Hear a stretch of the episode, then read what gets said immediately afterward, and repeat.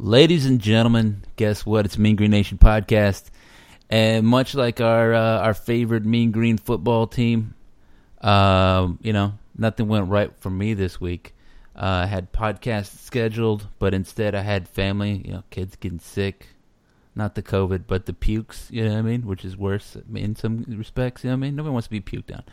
Um, and uh, you know, just a lot of work. Like literally, even today, literally from morning to right up until recording time, I was working. I just closed one laptop, opened another one, and hit record. Luckily, uh, friends of the show, Mr. Greg Godecker and Aldo Avino, we're on already. How did that happen? I don't know. How are you guys doing on this fine Wednesday evening? Greg, we'll start with you because you, you guys are both going to talk at the same time. Well, I mean, I'm doing good. I don't know why I'm back here. I, I have no idea. I thought this was going to be a show talking about who we're voting for. You know, Trump, Biden. Who do you think Seth, Seth Littrell's voting for? Is he a Trump guy? Is he a Biden guy? Oh, he's definitely. I'm going to bring guy. the ratings down. he's definitely a Trump. guy. You know. they can talk to him once. Uh, Aldo, how are I'm you doing? Feeling, yeah. Well, I'm feeling good after some of the scotch, but yeah, I mean it's been several days since the game, so I'm feeling much better than than Sunday. uh, yeah, so I'm gonna, uh, you know, I want to get you guys' opinion, right? Like normally we do a Sunday show, kind of Sunday recap, uh, and I didn't get to kind of rant and rave, or or maybe like some people think I am like super calm and I talk people down, and other people I give hot sports opinions on it. I don't know. Everybody has their different take on what we do on Sundays. But I wanted to ask you guys what you thought about it.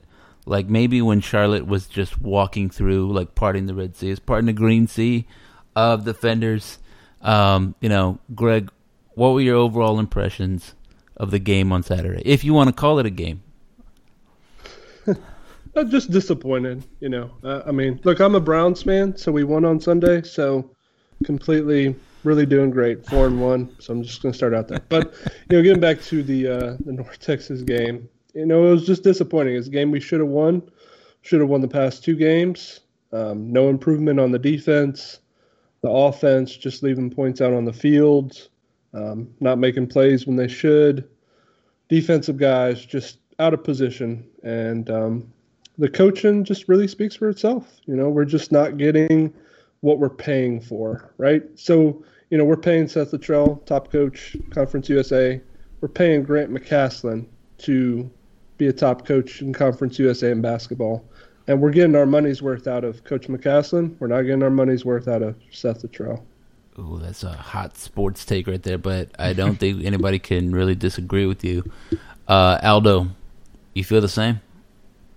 Yeah, I mean, you know, he's supposed to put together coaching staff that can elevate play and they did that early on, but now you know we're we're dipping back into the well with um, uh, Mike Ekeler uh, at special teams, which has been horrible, probably the worst unit, um, or, or, at least not maybe, if not the worst, it's been the one that's causing a great deal of hurt for ourselves. You know, self-inflicted wounds. We can talk all day about the defense, but man, the special teams have hurt us several times in the past just two games. So uh, you know, he's got to put together coaching staff. Uh, as Greg said, we're paying him to do that, not just to coaching a recruit, but to put together a staff, and it's and it's not clicking. Yeah, I mean, I've been like said, where have I landed? I've landed in the hey, you know, so far so good, um, you know, but yeah, there's room for improvement, but it's not like this guy's a disaster, right? I think this season it's kind of completely collapsing. If he were a pitcher, it'd be time to get a sub, right? Maybe you don't cut him from the team, but you'd want to sub him out. The problem is that you can't really do that with a coach, right? Um, yeah, he's getting paid top dollar, like championship or bust kind of money. And uh, you know, I said this before. Is like maybe the answer isn't firing him, but the answer, you know, like no solution involves giving him more raises. You know what I mean? and the next time somebody wants to take him, maybe you say, "Cool," right? And say, "Yeah, go ahead, you, you figure it out." Um, I think his the last three hires he made were pretty awful, uh, and those hires were Bodie Reeder, uh, Clint Bowen, and Mike Ekeler Part Two. You know, uh, and those have put us. You know, the offense has been okay, right? Big aggregate numbers. We still have the same complaints about short yardage and whatever, but we know hey, you can get to a title game in Conference USA with those kinds of things. We know, hey, you can put up records, right, and get people in the stands and and get somebody in the UNT Hall of Fame with that. So that's fine, um, sort of. You know, I, I I'd like it to be better, but whatever. The defense, though, you know, this is the worst defense in the nation, like the worst. It's the worst. Um, and I mean, Clint Bowen, what you doing out there, man? Like nothing that they're calling, nothing that they're coaching, and I don't buy not a one word of, eh, well, you know, the COVID, the COVID got us, because the COVID got a lot of teams, and none of those teams are the worst, right? So it's COVID plus terrible coaching, COVID plus bad players, COVID plus terrible recruiting, whatever it is, right? That's not my job to figure it out. They want to pay me a million dollars, I'll go figure it out, but it's not. It's my job to complain about it on the internet. Um, so, and then yeah, the special teams. You know, I forgot when I was complaining about the three bad things against Southern Miss. I was like, man, that block kick, two muffed returns. I forgot they had a punt blocked in that game. I forgot. I just, you know, you remember those, but so many bad things, you just forget the other ones. Um, what the hell? They they rolled that kicker. they rolled that kicker out there to miss three field goals. What are they doing? uh, I mean, I don't know. Mike Ekeler's like yelling at him, like I don't know. It's like you make it or you miss it. Uh, after two, you know what? Are, what are they doing? I don't. I, I don't know. It's just bad I decisions. mean, who do you around. turn to? Yeah, you Like, turn to the misses quarterback. kick, you say, is there a backup? you you say we're going for it four da- four times, right? The kicker doesn't have it today. You know, Yeah, Yeah, I you would- mean, at at this point, our field goal is going to beat anybody. I mean, we need touchdowns. yeah, yeah. We start the games down twenty or down fifteen, or against a bad team down ten. You know what I mean? So we need we need touchdowns and not field goals. Uh, we need to call plays like we we like we don't have a defense um, until we do get a defense. And I mean, I don't know. I, I think let, let us kind of break it down and say, um, you know, Greg, I'm, I'm interested. What is wrong with the line play besides everything? Which are you talking about? Okay, so defensive Our- yeah, line. defensive line. Look, you know, it, the um, the guys over at twenty four seven Sports, you know, I I watch everybody, read everybody's stuff nowadays, and and they did a pretty good, interesting post on, you know, if you look back at Bowen's defense at Kansas, where the line splits weren't as wide and they were more crashing down, and, really, and you've done stuff on the three three five defense too, right? So you kind of want your defensive line to be able to clog things up, let the linebackers go run over the top and make plays. And we have athletic athletic guys in the linebacking crew. I mean, you would probably say that going into the season, our linebackers might have been our best position group, although that you know they were hit hard by the COVID. And so our defensive line not being able to clog things up has been one of the biggest problems. I mean, if you you see these offensive lines just swallowing up our linebackers, just opening wide holes, I mean that's a huge problem. You have an all conference, some thought maybe the best defensive lineman, um, in Novil, and he hasn't done anything, right? Either he's not doing his job, or I mean something's off there because he's just not making the plays. He's not doing the right things uh, that we need him to do, and and we just really don't have the talent outside of him to make plays.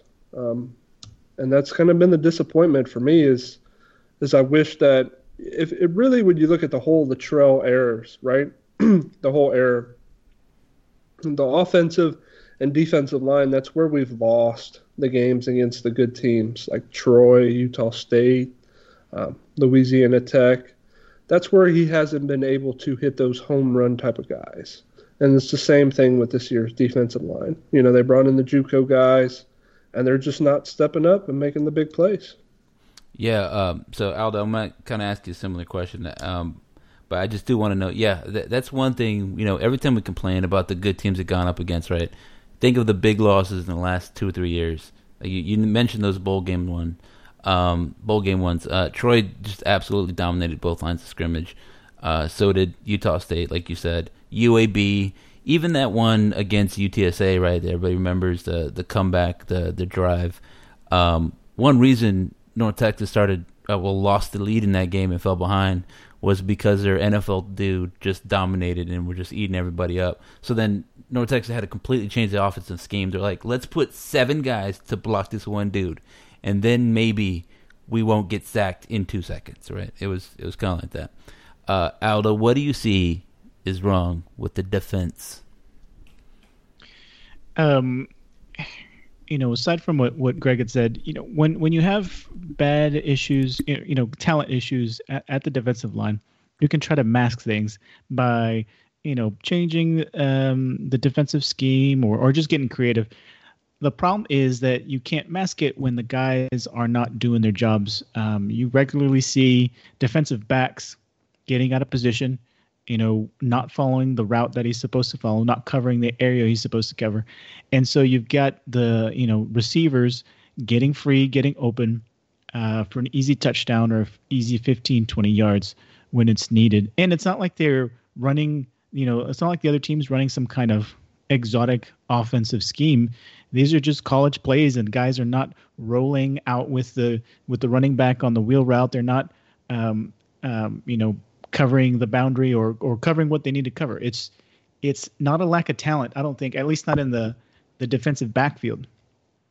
It's a lack of coaching, as we've seen. I mean, we've we've brought in some of the best recruiting classes we've ever brought in the last uh, three or four years. Sometimes, uh, you know, depending on the week, sometimes it's the top uh, offensive, or excuse me, the top recruiting class in the conference. But when you take all these talented teams and you're not teaching them how to how to follow the defensive, how to follow their guy, or or how to cover zone. It doesn't matter how good your defensive line is, if uh, they can get an easy open pass uh, within a few seconds. So that's been the very frustrating watching. You know, being excited about these defensive backs like Deshaun Gaddie and and some of these guys that that uh, have been highly rated, highly recruited.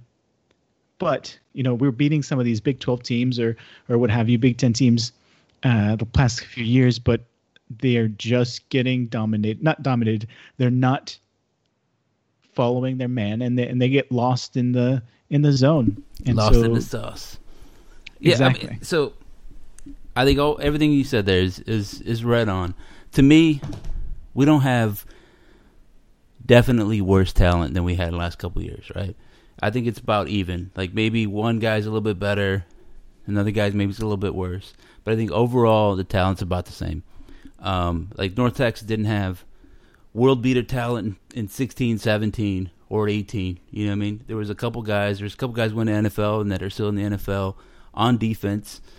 Um, and I just think everybody just is not playing as good as they could can. And you know, so I, I totally agree. Deontay Novil's not playing up to the level that he played even last year. So we know, I mean, he can play better.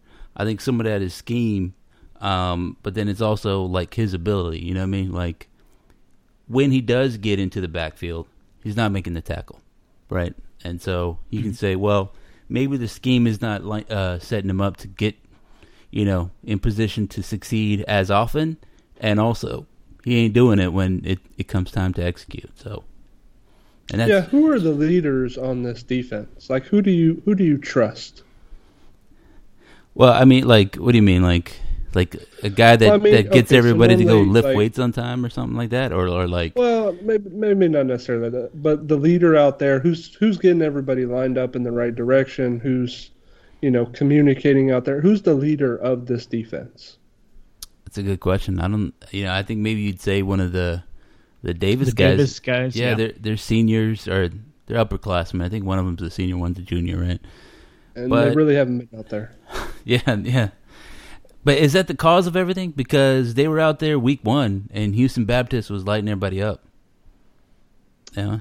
Yeah, they were lighting stuff up, but they weren't really scoring a ton of points. That's, I, I mean, think, our defense did better against just, them than Texas Tech's defense. Yeah, that, that's true.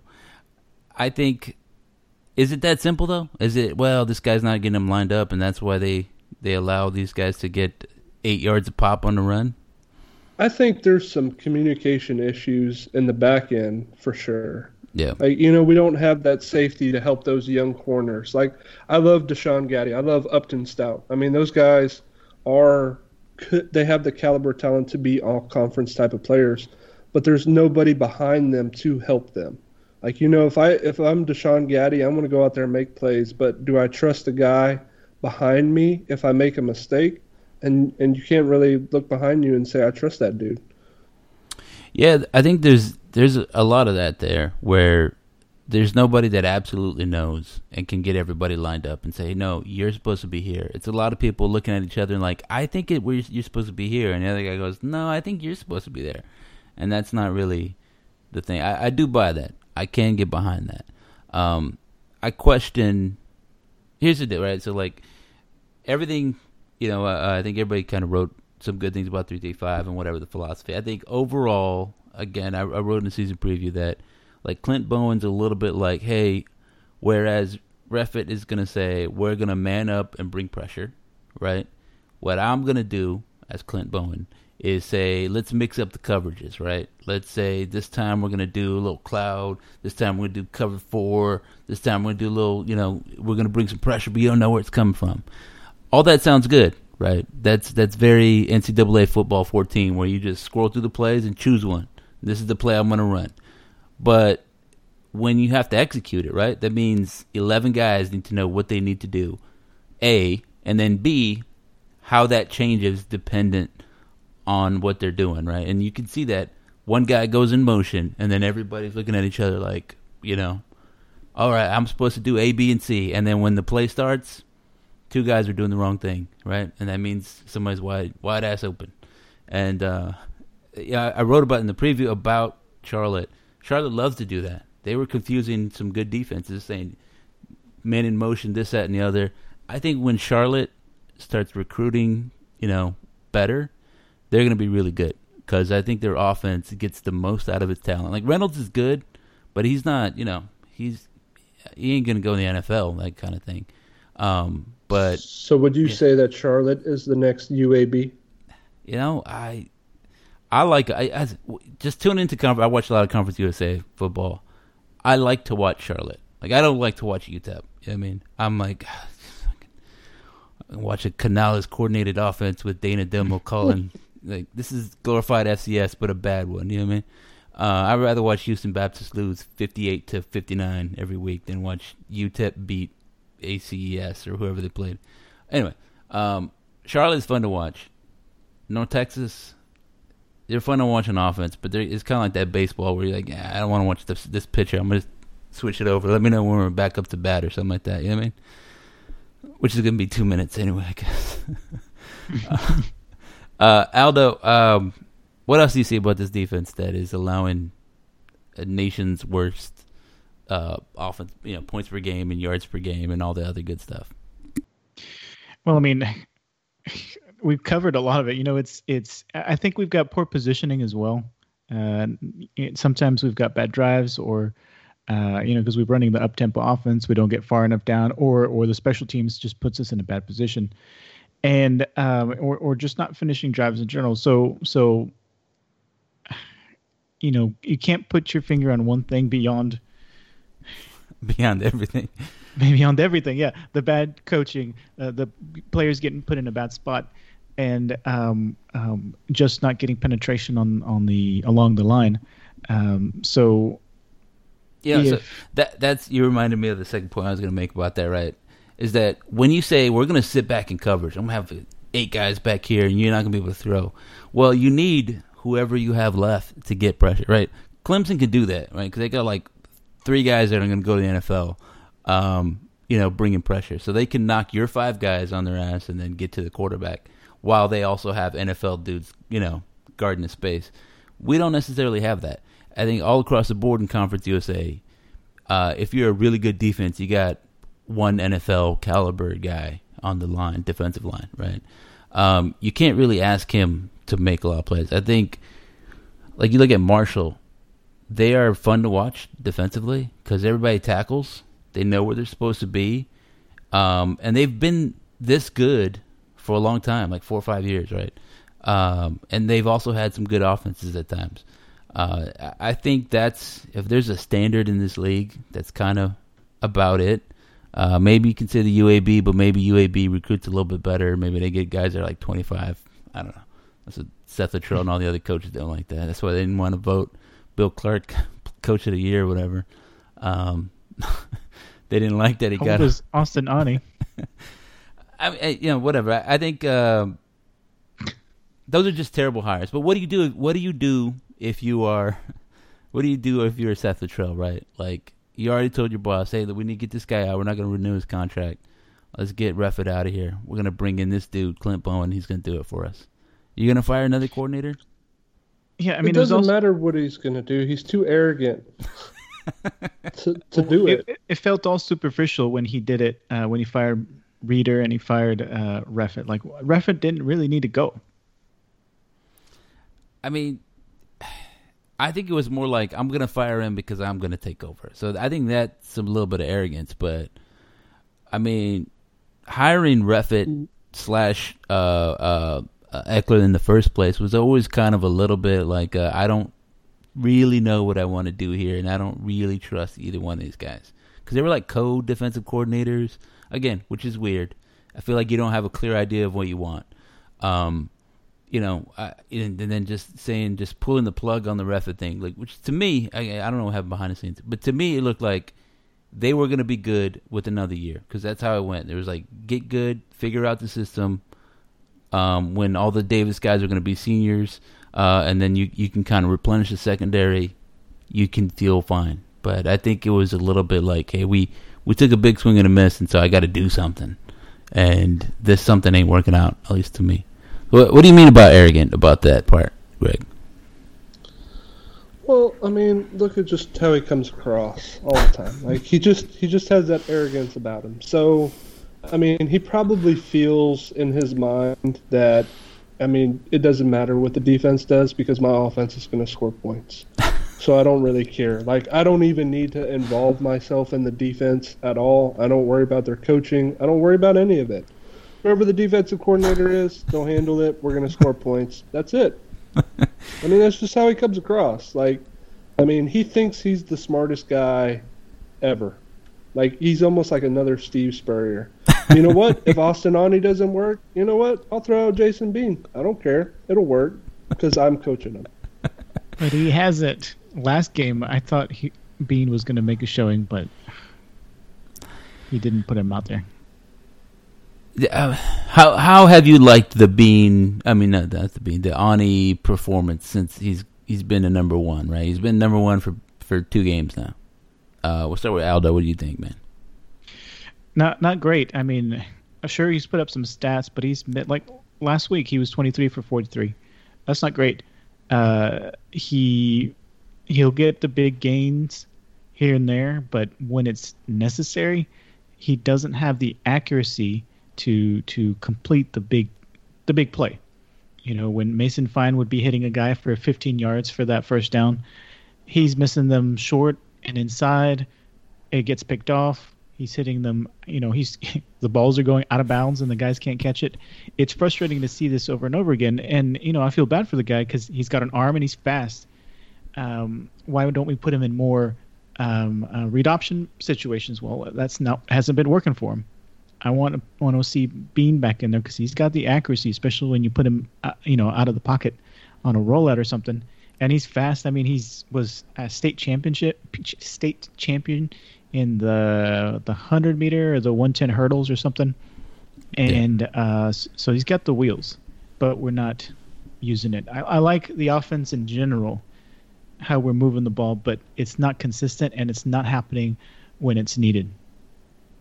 Yeah, I, I think uh, Greg, you kind of talked about this before, where you said that uh, we always get kind of out prepared, right? And I think that's about the case. Like, you know, like one thing about Lane Kiffin, whatever you want to say about him, he was always prepared.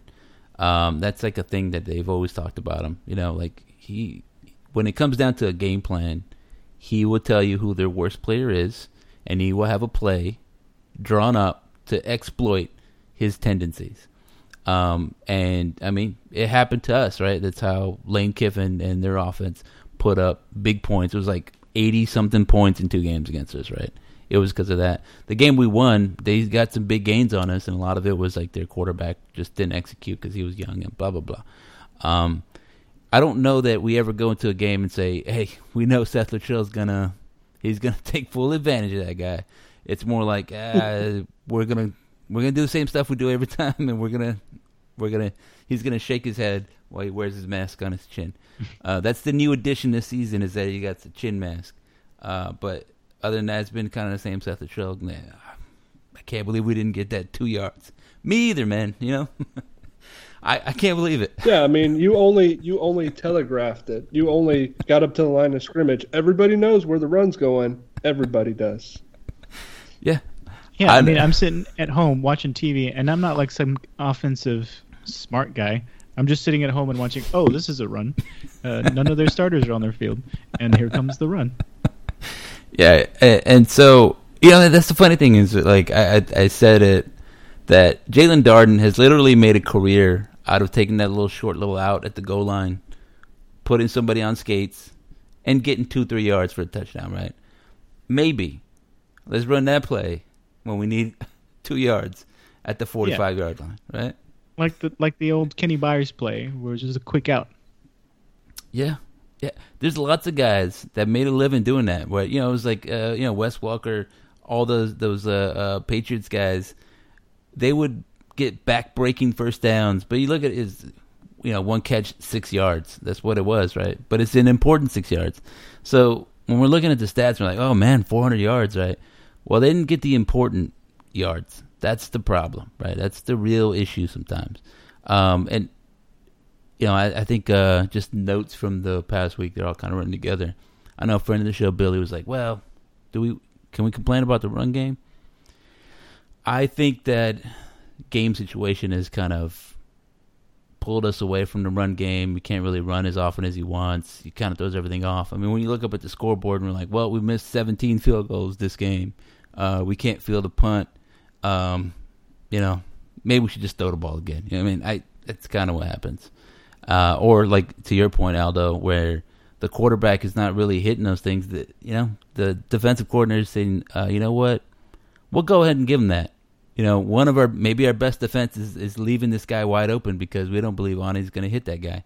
Um, you know, we'll we'll we'll stock up down here and, and make sure DeAndre Torrey doesn't get loose, or or Tre Siggers gets loose, or you know, whatever the case may be. Um, you know, Southern Miss is not that good. Charlotte is not that good. They're good for Conference USA or solid for Conference USA, uh, and they made North Texas look bad on both sides of the ball.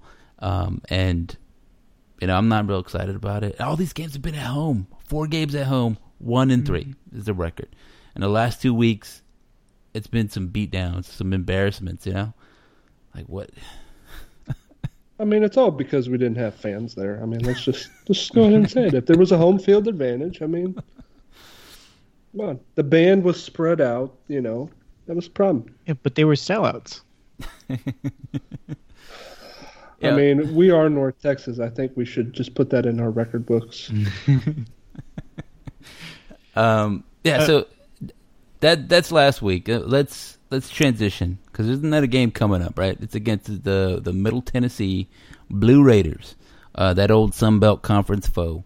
Uh, Rick Stockstill still coaching out there, right? Still coaching in front of nobody. Uh, I, will tell you. I, so I went to that conference championship game. Right. It was uh, Middle Tennessee in UAB in Murfreesboro. Uh, right, I was doing it for Conference USA report, and and it was like the saddest thing. I couldn't believe that they had you know an all time great Conference USA quarterback in Brent Stockstill going out with a chance at home to win a conference title game, and they couldn't be bothered. It, it was a quarter full of Middle Tennessee fans uh, and then the rest were UAB fans who drove up three hours after having driven up the previous week. It was like last minute. And they're like, "Yep, we're gonna come up here." Uh, did the UABs, and you know, it was it was kind of sad. I I mean, I think definitely just one to one. You could take the last twenty years of Middle Tennessee's football under Stockstill and say that is it's been better than it has been at North Texas, right? Um, and you know, whatever. That's not saying too much because they haven't won a whole lot. Uh, but you know, they've had some moments, and I think Stockstill is a pretty solid coach, but they got a bad team this year. And all that said, I don't know, I don't know it that we're gonna win this game. Uh, Greg, how do you see this matchup going? Is their bad better than our bad? That's the question. I mean, we know that um, what's his name, O'Hara, their quarterback. He's probably going to run for about 100 yards on our defense, and he'll probably throw for about 200, maybe 300, right? Eh, maybe so, something like that. But is their bad better than our bad? And I mean, it's a road game, so we really don't know how our team's going to perform on the road, right? There, there is a there's a theory. Before we turn it over to you, and get your thoughts on it that maybe being at home has just hadn't had the focus, right? Because they they haven't got to do that stay in a hotel kind of thing or whatever. Um, so I, I don't know. I really don't know. Aldo, how do you see this game going in your mind's eye? I think this is uh this will break our losing streak. This guy. Oh, Is- you need is the that- air raid sirens for that. Yeah, I I'm don't have the things game that are- So, what brings you to this god awful conclusion here? He, he flipped a coin before the show. How much of that scotch So- have you drank? I guess enough. Um, so the the issue we've had, you know, obviously outside of our defense, um, is that not only do have the have we not been able to stop the opposing team's offense, but but they've had pretty competent offenses to begin with. hmm You I know, give you they- but but this is doesn't look, and I'm just skimming through the player stats here, and it does not look like a competent offense. Uh, I mean, yeah, uh, like Greg said that that Asher O'Hara, the quarterback, is going to run for a lot of yards. He's the leading rusher on the team. Uh, he's at uh, 328 uh, yards rushing. Uh, the next running back has 121. So I don't know if that's due to you know the scheme, the offensive scheme. I haven't watched any Middle Tennessee games, or if if O'Hara's scrambling for his life and he can get open. Uh, um, but yeah, the the it's it's not a it doesn't look like a good offense, and I think that's something we can exploit. At least it'll help us to get back on the field on offense, and I think our our offense at least can perform uh, way better than their offense can, and and I think that's that's an advantage to us. Granted, our special teams can hurt us pretty badly. I think Yeah. I think that we're going to be okay. It's our secret weapon where we give them the ball extra times. you know, t- to bounce off of that, you know, one of our biggest problems in the first couple weeks is that when our defense does get a stop, our offense doesn't score. Yeah. Right? We you always hear people talking about complementary football and, and we haven't done that. And so in order for us to win this week, special teams, defense, offense, they all got to complement one another. I mean, we almost have to play I don't want to say perfect, but I mean everybody's got to do their part. We're we're not good enough to have the special teams make their blunders and the defense make their blunders. We can't overcome those type of things. Yeah, I think that that's a great point, and, and I see, I understand what you're saying, Aldo. Um, like their incompetence just so happens to just mean like, hey, we turn the ball over, but they don't do anything with it, or, um, you know, we try to turn the ball over, but they don't they don't accept it because they don't know what they're doing. Uh, there's a little bit of that when like um, uh, U, USM was like th- throwing us the ball. We like three, four of our defenders were like tipping the ball and knocking it over, and you're like, man, if somebody would just grab it, just grab the damn ball, we'd have it. Um, yeah, and so, I mean, like, what do I remember about Middle Tennessee? Again, no notes. They lost to Army. Is that right, Aldo? Look at that. They they got whooped by Army. It's like four two nothing. Um, I forget who they played the next week, but they played UTSA and UTSA beat them. But it was like uh like last second, like kind of down to the wire game or something. And then last week they won against FIU in a game that was more like FIU just terrible than anything else. Like FIU is pretty bad, uh, and I think they're like, oh well, it was hard because we had the COVID or you know, whatever. Um, like middle just not good. Like you look at their numbers, Asher O'Hara is not as dynamic as he was last year. But even last year they were bad. Like he had he would have like a game of like 150 yards rushing, and then the next game he would, he wouldn't do anything, right? And then the next game he'd have like 100 yards rushing again, and so then it gives the appearance that he's just that, this dynamic kind of guy, um, you know, that can beat you any any time. But it's more like which Asher O'Hara is going to show up. Um, it kind of depends on who's playing. You know, they put up that 300 yard rushing game in the second half against FIU last year, but before and after that, the, the game's sandwiching it. I think they were awful and they got blown out. Um, I don't know what Middle Tennessee is going to have. Uh, I do know that we are terrible um, defensively on special teams, and the offense is working through like normal getting there kind of problems. I see. That's the part about Seth Littrell that makes me feel hopeful. I'm like, you know what? His specialty is offense. If our offense was terrible, I said, let's get this guy out of here because you're not even doing the thing that we want you to do, right? Um, there are a lot of people that are like, oh, well, man, we're gonna lose it. Let's at least score a touchdown. Like, gosh, you know. So that's what's happening, right? We're scoring 40, but we're we're giving up 70. Uh, you know, it's not so great when it actually happens, but whatever. Yeah, So- and to put, put it into perspective, the the unbalance between our offense and their offense. We've played four games. They've played five games. So in one less game, we have had 500 more yards of offense, and uh, let's see, seven more touchdowns. Um, that's about 50 more points, including field goals, which weren't that many since we missed so many of them. But um, yeah, we've scored 50 more points, 500 more yards in one fewer game. So. I think I think we've uh, got the advantage there. And I, I think you mentioned that against Army they scored zero points. I'm just going to list down real quick: Army zero points, Troy 14 points, That's what the other one was. UTSA 35 points, Western Kentucky 17 points, and then for FIU 31 points. So uh, that's why I have faith in, but more faith in in North Texas in this game. Yeah, I, I can see. I, I can buy that argument. Um, and I, you know, I can talk myself into a win. Uh, until, until. I mean, I, I, I don't understand how the special teams are so bad. Uh, the announcers sounding like they were reading a press release from from Mike Ekeler himself. was they were like, well, you know, the COVID it's kind of hard to get guys to practice field goals. I guess. I mean, I don't know. Uh, whatever. I I can see a blown assignment, but I don't know, dude. It's just like everything is bad about it. Um, so you know, why are we so bad compared to everybody else? Like you're like, well, across the nation, it hasn't been as good, but we're not even just like, well, we're not as good. You know, just a couple looks a little sloppy. We're like awful. Like it's like actively bad. And then same thing with the defense. You see some bad tackling here and there. You know, sloppy play. I mean, Alabama's giving up 50 points. You're like, okay, things are a little weird, but North Texas is extremely bad. Our That- offense must be really racking it up in practice, though.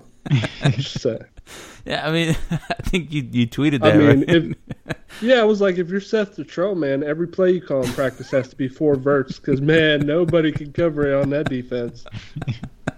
You watch Whitlock and you're like, dude, what are you doing? Like, God, man, turn around. Can you find the ball? Can you find it?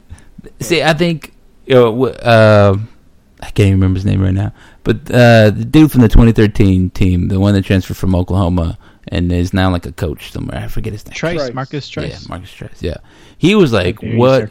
yeah, uh, it's it's late. He was like, uh, he tweeted about like, "What do they do? We're losing to Charlotte. Who is Charlotte? Everybody needs to be replaced in the secondary, except that young freshman or whatever." Um, and I think you know, like I said, I think we we try to look at it, but we're looking at it from outside the know. Uh, there's somebody who's played and like that's is non good. Um, like mostly 'cause, Yeah, like I think Kenny Byers even ch- chimed in on it too. you Yeah. know, talking Yeah, he about Brand, the. Brandon Bird. Brandon Yeah. Bird did too. Yeah, and it is bad. Like, There's just uh, to me, it looks like there's just a lot of bad technique in the secondary. You mentioned like looking for the ball. It looked like you know, you see players looking for the ball, right? There's a technique to look for the ball. Like you keep kind of one hand, you keep on on the receiver, but it looks like the guys are like, what? What is that up there? like you just start looking at it, like somebody said, is that a balloon? Like, what is a balloon up there? Like not trying to do anything else but look for the balloon. It looked like that a couple times, more than once. Um, it just there's a lot of bad out there, and I, I'm you know I, for me it was pretty evident early on when we were trying to tackle the SMU kid uh, Buechele, and and then he just like you know we make him look like Tim De- Tebow out there. Uh, I thought that was ridiculous, and I think it's it starts there. And if you're like, well, the COVID, COVID meant that we don't we didn't practice any football. I'm like, well, I mean, th- Maybe it's there's better no if he didn't swagger on defense. Like there, there's one dude who has swagger on defense, and that's Upton Stout, and that's really coming from North Shore, man. You know, because I'm in the Houston area now, so I see plenty of North Shore. Yeah. I mean, that team's all swag, but really outside of him, there's nobody that like I don't know, just comes to play. well, Like there's no fire, there's no emotion. There Ain't nobody out there knocking somebody's head off. well, maybe We it's, got Bobby Buechele over there running through our defense. maybe that's why it's hard. To, it's hard to get real hyped and have some swag when you allowed 700 yards of offense. You know what I mean? And then, yeah, it just But yeah, it's and you it's up to the coaches to get that back, and and they haven't done any of that. Um, you know, sometimes I forget who the defensive coordinator is because it just doesn't matter.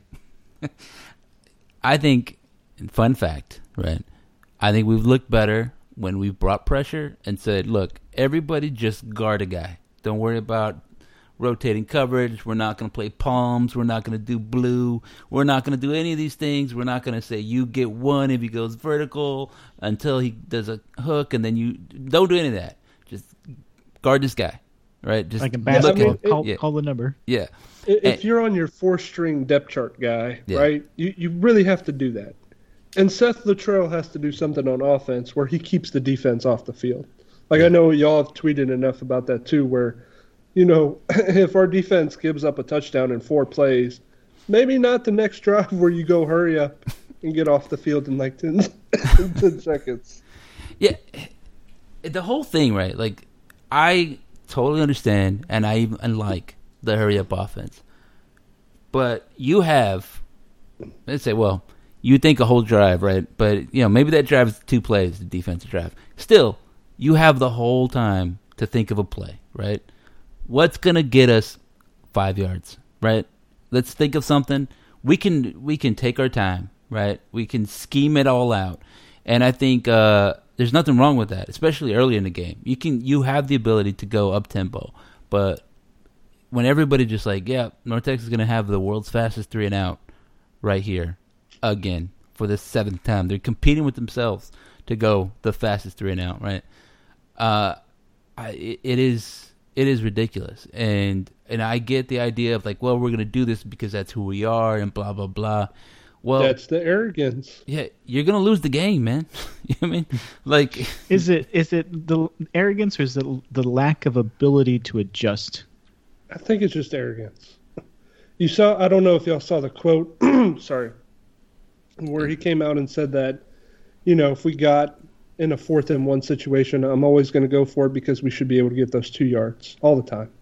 Right? So to me, that's just him signaling arrogance and his ability to call a play. We should just go out there and be able to ex- out execute him. That's it. I call the play, it's going to work. Do it. See, I agree with that. I think you should be able to execute it, right? But if you Maybe have he said it with that tone too. Maybe I don't know, but I mean that's the thing is that like I think that's the right thing, right? Like when you're talking to your team, say, look, this is why we're going to practice. This is why we're going to run it again until we get it right because we need to execute right on this team, on this offense, in this program. We can get two yards. We all need to believe that we're going to get two yards. But that goes for everybody, right? That goes to the coaches and not saying, nope, well, I know it didn't work the last 17 times, but God damn it, we're going to get DeAndre Torrey and we're going to run it right at their best defender who is going to be unblocked, right? And we're going to just see what's going to happen this time. That that don't work for me, right? So like, let's Yeah, let's practice you a just wanna different put, play. you want to put the wide receiver head, uh, wide receiver coach's head on LeBron James and him being pointed at J.R. Smith and being like, "I got Jalen Darden right here, sir. I got Jalen Darden. We could throw it to him in the flat. He's going to get you two yards." Yeah, I mean, Yeah, here, here's. Sorry, I'm talking over you, but but no, go ahead.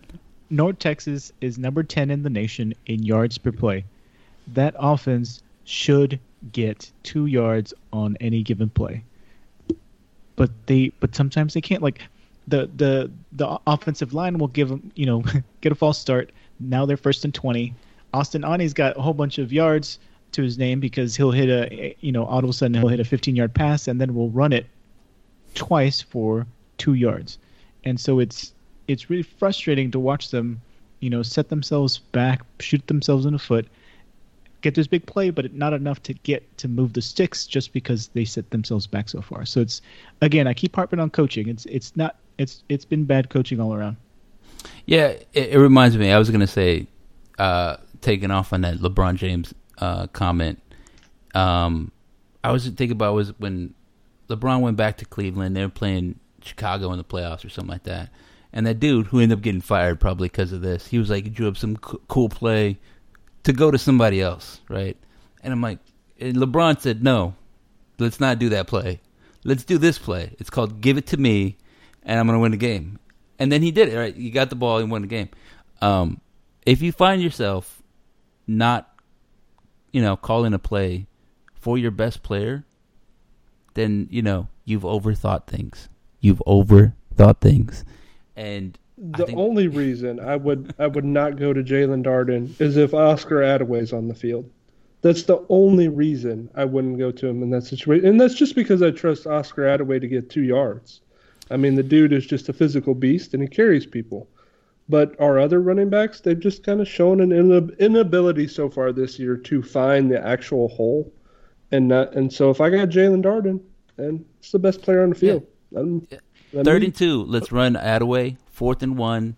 We're going to Darden, right? Let's do trips and let's keep it single side over here. We're we're darting on whoever they got, and if we have to force it to them a little bit, fine. I'd rather live and die on that one. Uh, get Darden the ball and let him try to get get some yards than anybody else along the way. I think that that's like the whole philosophy of the air raid is like right. The ball finds open players, and I think that's great. But I think that's how you get. It's like a equal opportunity offense in basketball, right? Yeah, have that play, uh, have that offense. Let's run the offense, find the open guy, find the you know the option until you know the last two minutes, and then that one, let's call the plays that get the ball into our best players' hands. The one that can make a play, that can make a plus play, that can make a you know I talked about this a lot, right? Who's the guy that could get the the shouldn't yards, right? The can't yards. Uh, Jeff Wilson, he was always that guy, right? This is going to be a two yard loss. He'd turn it upfield and get five yards. Um, and sometimes that meant fumbles or whatever, but I would rather do that, right? Let's give it to our best player and see what happens. Um, you know, if, who's that guy on offense on our team? To me, that's Jalen Darden. He's done it time and again, even though he's like five foot one and like 108 pounds. He's still, you know, he's getting, he's, he's up there near 31 touchdowns in his career now. Uh, let's keep feeding it, dude. He's he's doing it with two like uh, inexperienced quarterbacks. He's, he leads the, the team in touchdowns, right? Keep it going. Um, and in Well- previous years, there was other other guys on our team that we were not getting the ball to. Go ahead, man. What's up? I just wanted to ask where Adaway has been. Did he get hurt against SMU, or he has has he had the COVID, or what? I don't think it's the COVID because they said that he was out again this week. So that would, I mean, he would have been already back.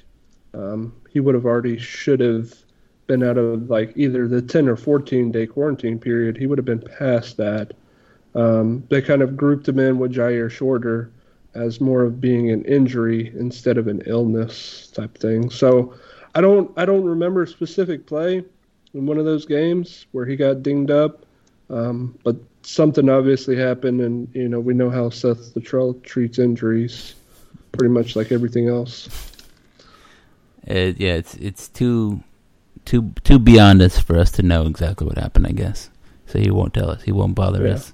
Yeah, With that information. we're, we're not on his level. So. Um, we need to see more more wheel routes from Torrey. Speaking of putting your guys in the right situation. Yeah, you know, I tweeted about that. That I don't know why. Yeah, I'd love to be in the. Con- I'm sure there was a reason, but you know, I'm not. I'm talking like a know-it-all now. But I want to know what happened. I think it roughly coincided with uh, when the run game just basically said we're going to do a lot more pistol looks, and it was good for Jeff Wilson. But it completely changed it. Like we before we were getting Jeff Wilson out on swing stuff, uh, little screen things, and then Willie Ivory was in the you know in the mesh, the wheel route option on a mesh, uh, one of the mesh options, and we had some good stuff on there. Like Willie Ivory caught a couple passes that that way. We don't do that anymore, right? Like it just doesn't happen. We never. I'd love to get It- DeAndre it Torrey out there. seems like it seems like our offense has moved more towards, and the commentators mentioned it, and um, I didn't really think about it, but it's moved to more like an Art Briles type of Baylor offense. Yeah. Everything is, you know, quick, hurry up, dive plays to the running back, throw the ball deep. I mean, that's what Baylor was built on under Art Briles, pretty much. And it just seems like Seth Littrell, if you're this offensive genius, I mean, he used his running backs out of the backfield at North Carolina, North Carolina, correct? Yep. Yeah. I mean, we saw it when he first came here. Now that was Graham Harrell calling the plays, so maybe that had something to do. But I mean, it just seems like our offense has, you know, morphed towards more like Baylor air raid than you know Texas Tech Mike Leach type of air raid.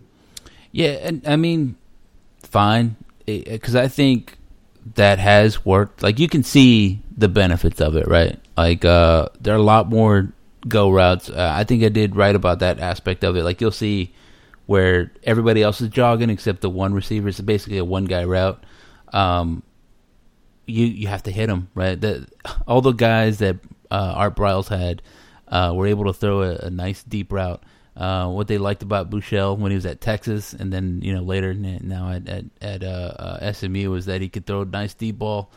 You got to be able to hit those guys. So that was what was kind of missing from Aune and and being early.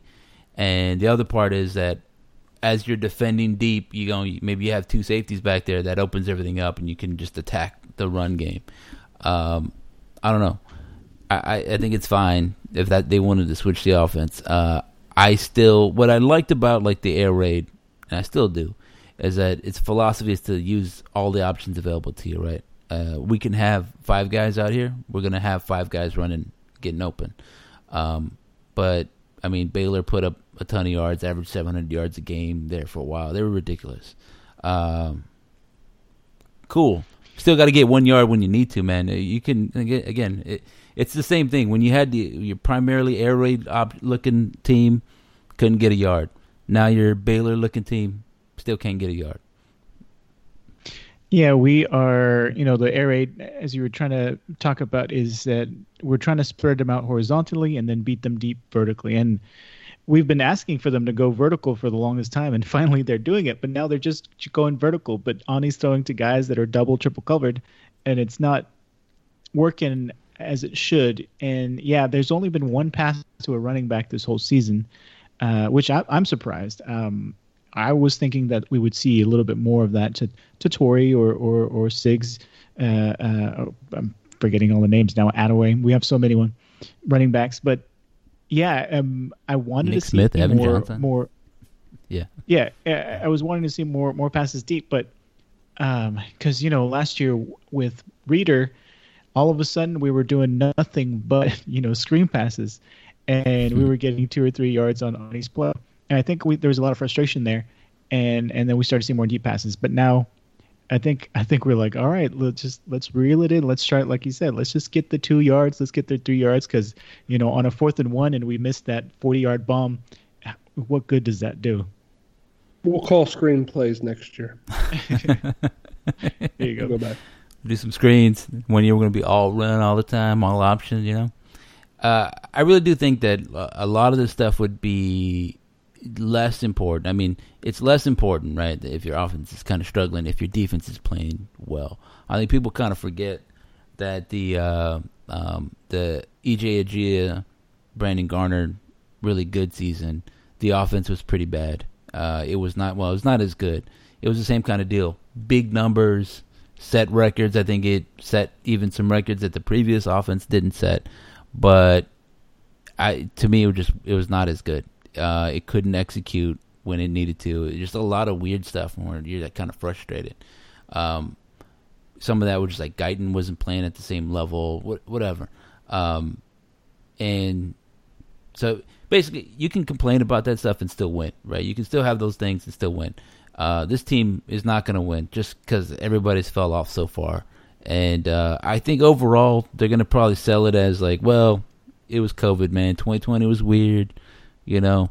Um, just forget about it. I can see that happening, and I'm willing to forget about it.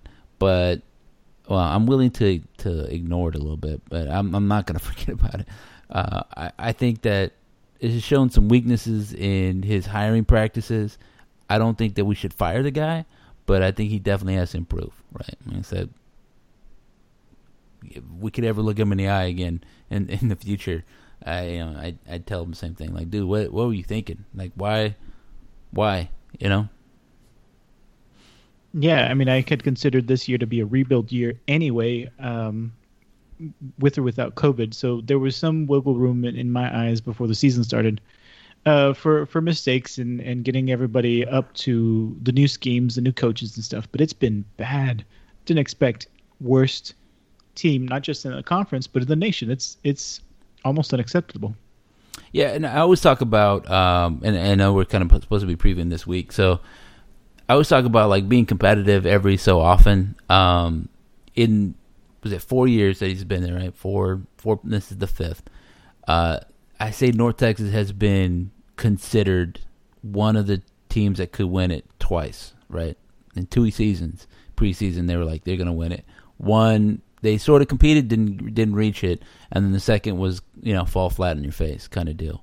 Um, I think that matters to the donors, right? Because like me, you know, if they come to me like, well, what do you think? I'm like, well, you know, second half of the year, I really like the tackling. That's what I'm gonna say, right?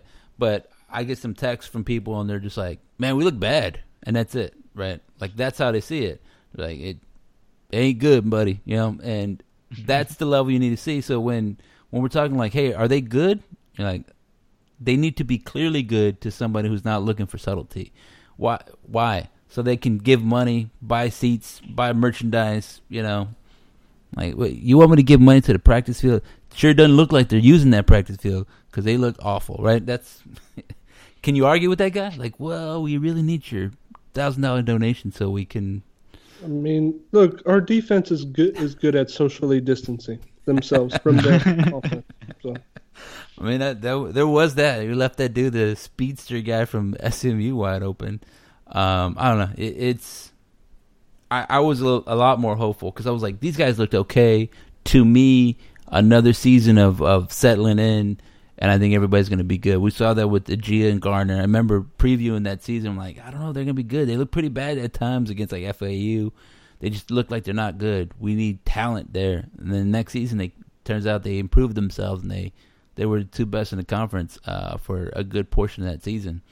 I expected something similar. I was like, KD Davis, he's good. Uh, the other Davis kid, what's his name? Uh, Tyreek. Tyreek, yeah. Uh, it, depending on the week, I forget the other guy's name. I was like Tyreek, what's the other one? Um, but I, I expected them to make something like a leap. Cool. Factor COVID, adjust for COVID. You know, maybe they play well, but then I don't know. Maybe it's old North Texas bad where for two downs they get good sack, maybe a stop, but then they get a you know busted third down play. I could have lived with that. I would have been fine with that. I would have said, you know what, they just really got to get better on those passing downs, those third and longs. You know, it just whatever. I could have lived with that, but uh, first down, oh, we forgot to cover half the team. Uh, including the offensive line. Um, yeah, like I said, like I've been harping on, it's a rebuild year, but but if we could just be middling, if we could be a middling defense, we could be competing for for uh, West title at you know at least because yeah. it's so bad right now. The whole league is bad. Like uh, you know, I said this. It's funny. I was like, man, UAB. I don't see anybody in the West beating UAB. Like, well, we can beat them. I'm like, no, maybe. There's always a luck factor, right? Well, everybody got COVID during the game, so they all got to leave. you know, now you're playing, you can win. But UAB looks the best just simply because they're not a bad team, right? But I wouldn't say they're good. You know what I mean? Like they're not. Man, look out for UAB. Just like yeah, they don't beat themselves. They tackle, right? If they see a guy with the football, they stop him from running. And you know they get everything that North Texas doesn't do. yeah, they give the ball to their best player. They're like, you know, our quarterback ain't much. He could throw deep sometime, but uh, no, let's give the ball to Spencer Brown. See if he can add on to that three thousand that he's already uh, you know ran for. And uh, you know, Marshall, they're good. They again, they're like, hey, we got a really good running back. Let's give him the ball. Uh, and our defense is badass.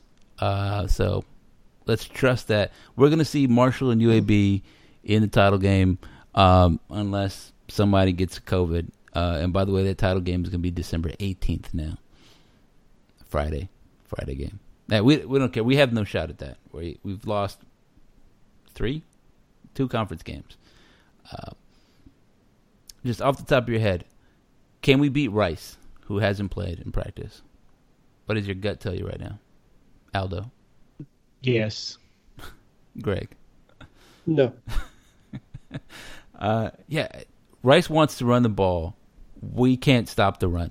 Like we, you know, like the way you draw it up, you're like this guy, you know, like where they draw the line and they draw the block, and he'll be able to reach block, block this guy. This guy will block that guy, and then our running back will have daylight. That's exactly how it happens against North Texas every time. The way you draw it up, and like if everything goes right and we block it all up right, the first guy that is going to see our running back is going to be the safety, and he's going to be on his heels. And lo and behold, that's what happens on game day. Doesn't we, even work that well on NCAA football. No, you put it on rookie mode, and you know it doesn't even work that way. Um, I UTSA, think we could. Sur- can we beat UTSA? Aldo. Uh, yes. Uh, who else? We got a UAB. UAB is going to destroy us. Uh, and UTEP. That's the one I'm scared of. UTEP. They always find a way to beat us because everybody forgets about UTEP, including UTEPers. Uh, and then Look, your question is, can we beat all these teams? And the answer is yes, because of the offense, right? Yeah. It, they're they're not missing as much as the defense is missing, and they yeah. still have all conference caliber type of weapons all across the field. And the offensive line really hasn't been terrible, right? Yeah. So we could technically outscore all these teams just because, I mean, look, they're not going to be able to cover Jaelon Darden. If Shorter gets back, White. Well, I, I think Shorter's out forever. He he said he broke his ankle, and so he's he's kind of out. He, he has a Dak Prescott, basically. Okay. Well, and then Simpson, uh, you know, who was our second best wide receiver after Darden, anyways. I mean, our offense is good enough, right? Let's say yeah. Aune continues to progressively get better throughout the season, which you hope, which, I mean, he's 27, 28, whatever. Chris Weinke back there, I mean, he should be able to get better. He's mature enough. If he yeah. starts hitting on those deep balls, if he starts staying in the pocket when he should, using his speed, I mean, our offense is legitimately really good and is better than any off could be better than any offense in the West, right? So we could beat all those teams. It's just going to come down to the other factors, probably. Yeah, uh, that's about us. And what what I'm worried about is that we have a little bit of that Dan McCarney season where I didn't think our offense was even that bad. It was that Carlos Harris year. Right? There is no Andrew McNulty coming through those doors to save us. Well, we're like just everybody checked out, and so everybody was like, you know what? I just want some stats. I'm not gonna go. I'm not gonna run 110 percent on nothing, none of this stuff. I'm just playing just to kind of get in and get out and be done with it. Uh, I'm wondering if that ever happens. I don't think so, but that's a worry, right? Once you start losing track of the season this way, there's two losing seasons in a row. Um, I always remember those first years, right, where Seth Littrell was like, "That's one in eleven crap. That's one." I'm like, yeah, well, we only got the one win right now. We're we're getting closer to eleven losses than uh, you know. Uh, what happens then? You know what I mean? Like this is a winning program we established. What do you say and, at that point? You know what I mean?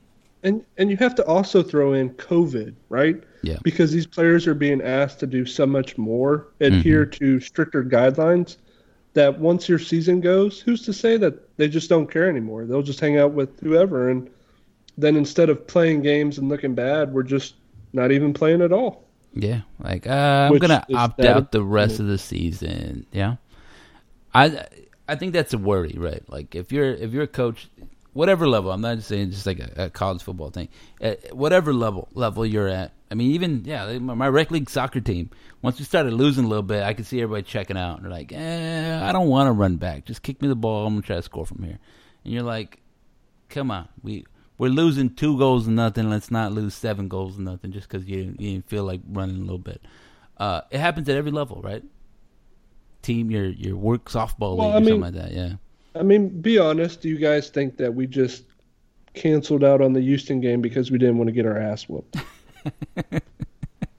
I know some I mean, we look back, and and you you're you're seeing it really at high school levels too.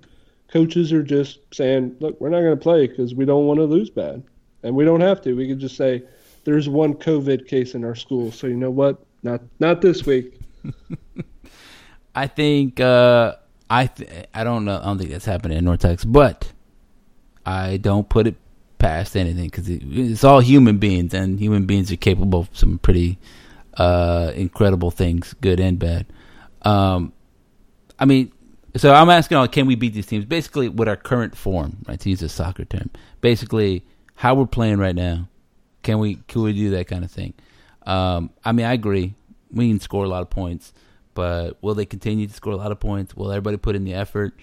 I don't know. That, that's a worry for me. Are you as worried as I am, Aldo? Well, before the season started, I, I had them at three wins on the season. I was saying they were going to be three and eight, Yeah. and now maybe maybe four and seven, uh, depending on Rice. Because I wasn't expecting Rice to, to, to you know delay their start by by so much, Mhm. and and coming out unprepared, that's going to hurt them. Things are bad down here in Houston. So, Yeah, I don't know. I don't know if anybody Bryce is going to play at all. Uh, yeah, I think w- we can kind of button this up, right? Middle Tennessee is not a good team, and I think this will tell us a lot about North Texas, right? It's on the road, a little bit of adversity. Um, it's a team that's not that good. Uh, I think an easy way, right, rule of thumb for whether or not you have a good team or a bad team or, or otherwise is how you do against teams that are definitely bad, right? Middle Tennessee, they're not good and a good team would handle this team, right? A a mediocre team would maybe kind of struggle, maybe drop one or whatever, uh, and a bad team would get beat or you know just look really awful in it.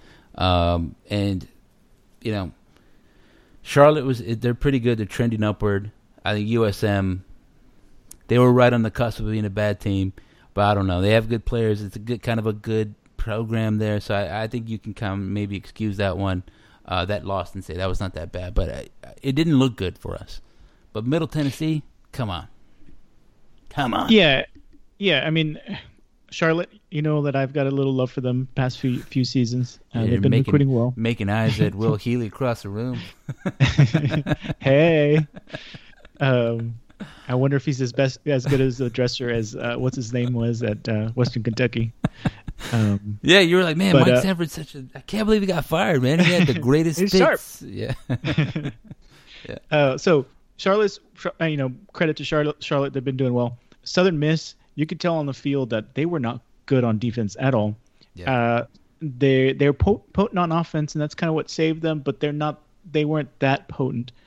Uh, and what lost us that game was really just the horrible special teams play. If those things, those mistakes didn't all happen at the same time against Southern Miss, because we stayed in the game throughout the whole game, yeah. we could have beat them. And Yeah. and I think you know erase those mistakes, we can win. So against Middle Tennessee, that doesn't have that potency like Southern Miss kind of had.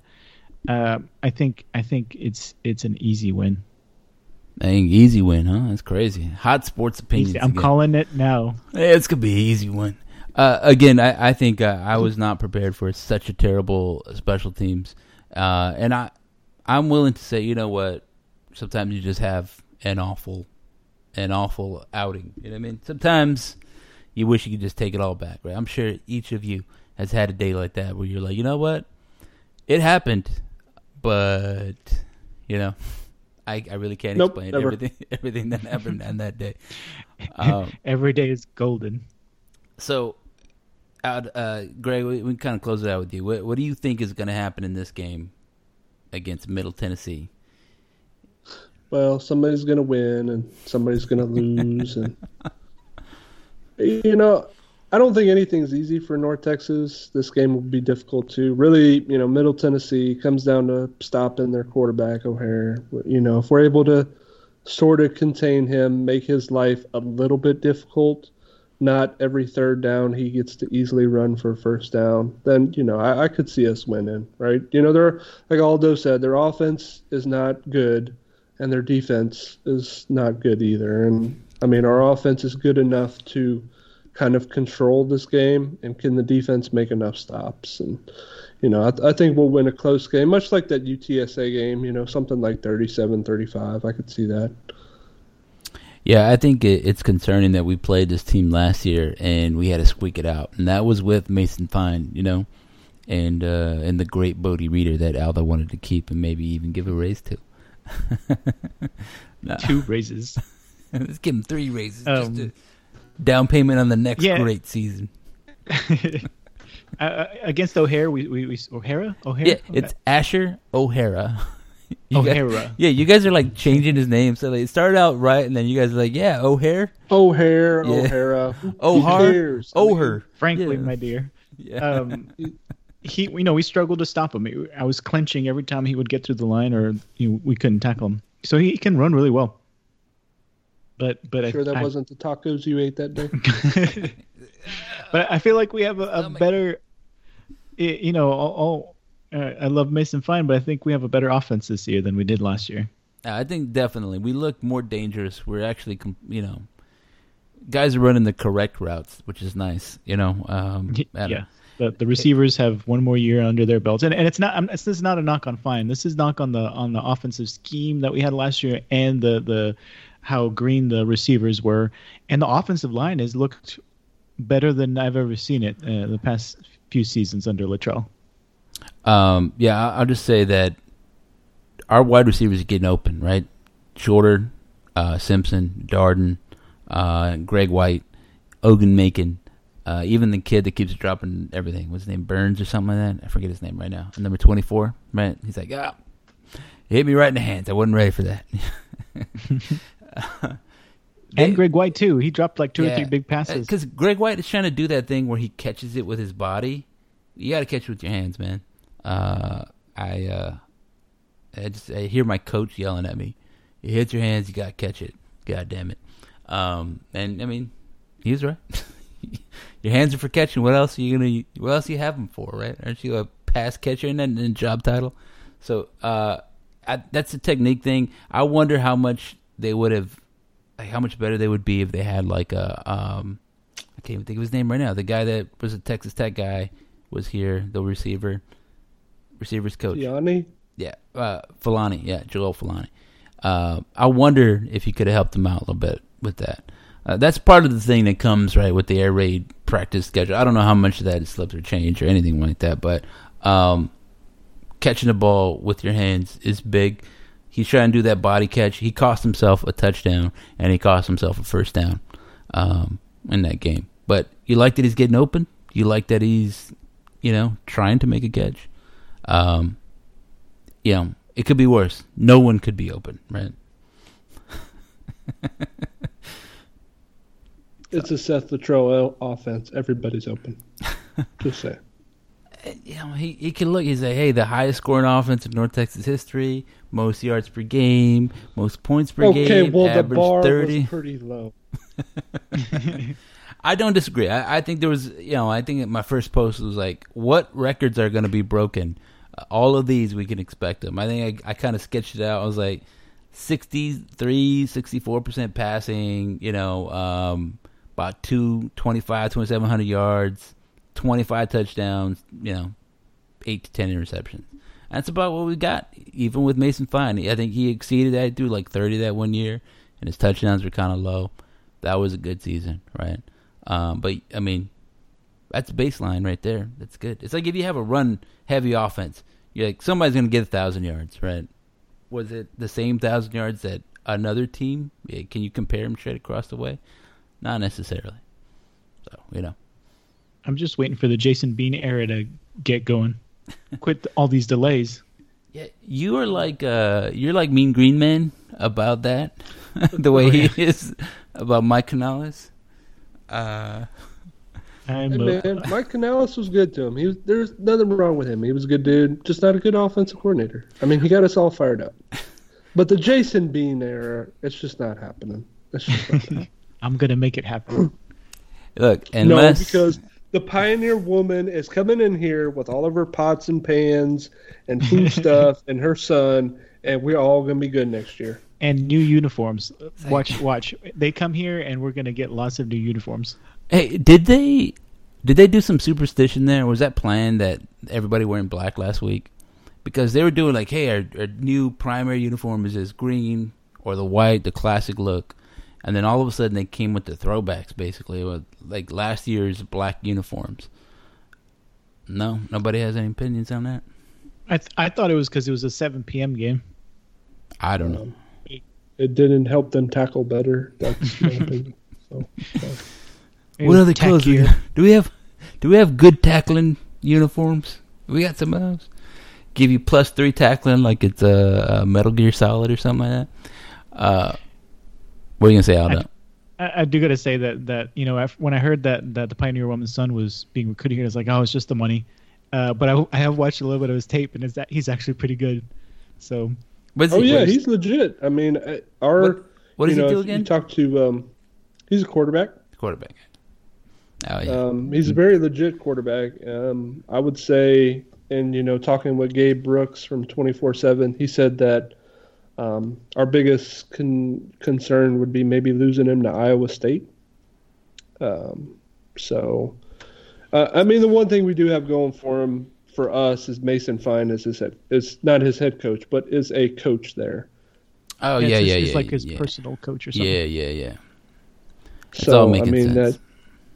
that. I, Yeah. So, I'm, I see. I forgot his. I forgot his name. I, I know her as a pioneer woman also, and so I'm. I kind of forget the connection Dude, there. look, the her creamy mashed potatoes, they hit hard, man. Look, uh, my wife also watches Pioneer Woman, and she has made some of those recipes. And so, I mean, I'm not. Yeah, it's, yeah, I, I totally agree.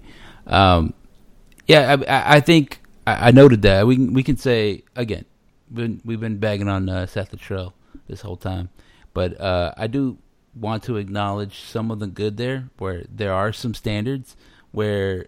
Like say the guys in the NFL can tweet and say what happened to North Texas. We were better than that when I was there, and not like say Craig Robertson was like, "Yeah, we sucked, we were bad," or Tobe Nwigwe who was like, you know, doing his music thing was like, "Yeah, I think he was on Bomani Jones' show." He was like, "Yeah, we're bad, it sucked," you know. So that there's a better one of those two, two things is better than the other, right? Uh, Jeff Wilson could say, "What's going on?" You know, we need better. We had standards. Jalen Guyton could say that kind of thing.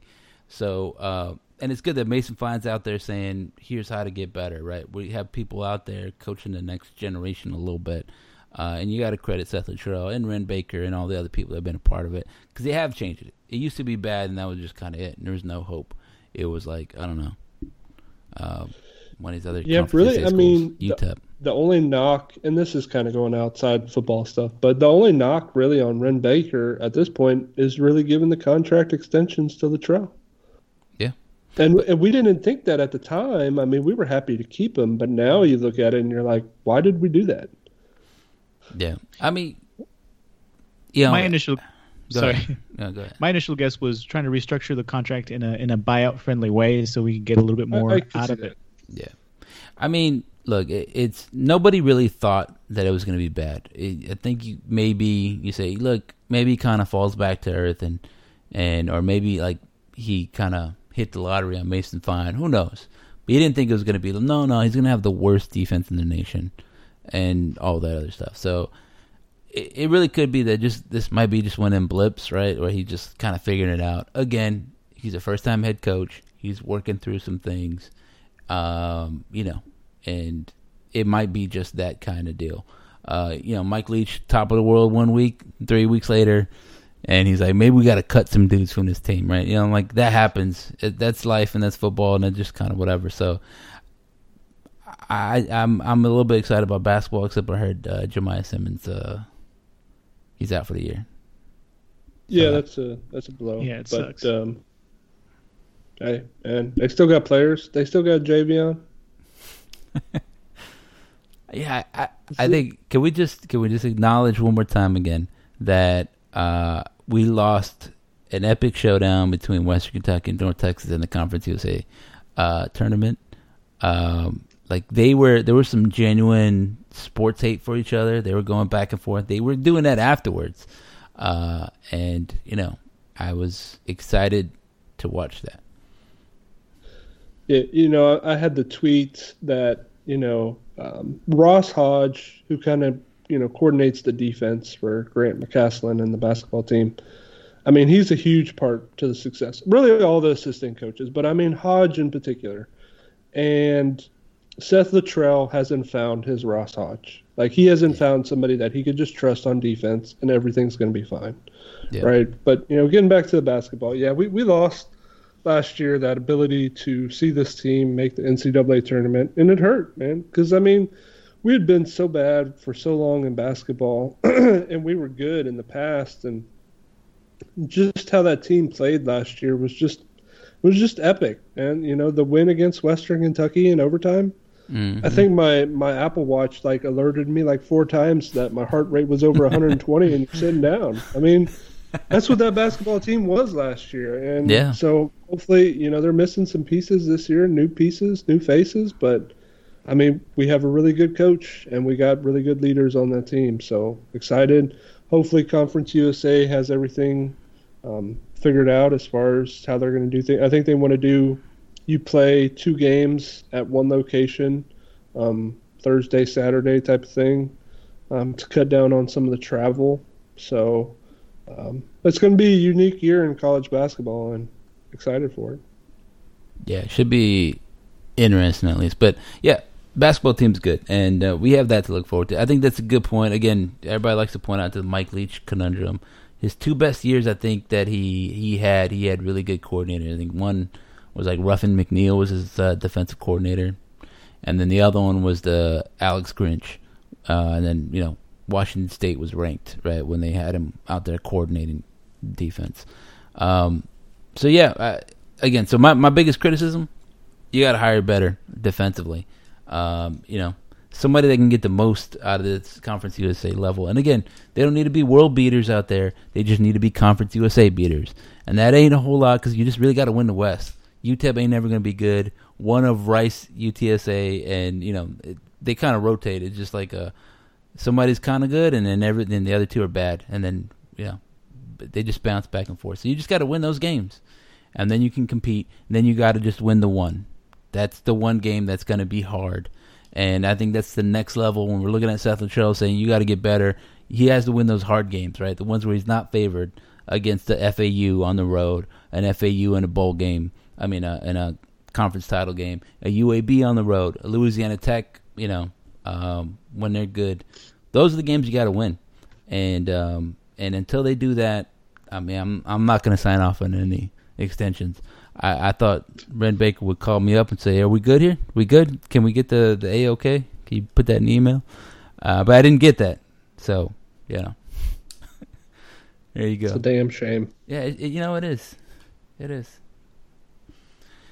Well, ladies and gentlemen, thanks thanks again for listening to this uh, very special episode of the Mean Green Nation podcast. I do apologize. Like I said, I was uh, I was incredibly busy where deadlines were happening, where people were like, "Hey, Adam, I know you did everything this week, but do you think you could do a little bit more? Maybe that guy over there, you see his work that's not done. Could you do that work too?" And uh, you know, and me, because I'm just a good little soldier, I was like, "Well, yeah, you know, I can do that. Yeah, sure, no problem. Yeah, I'll right away.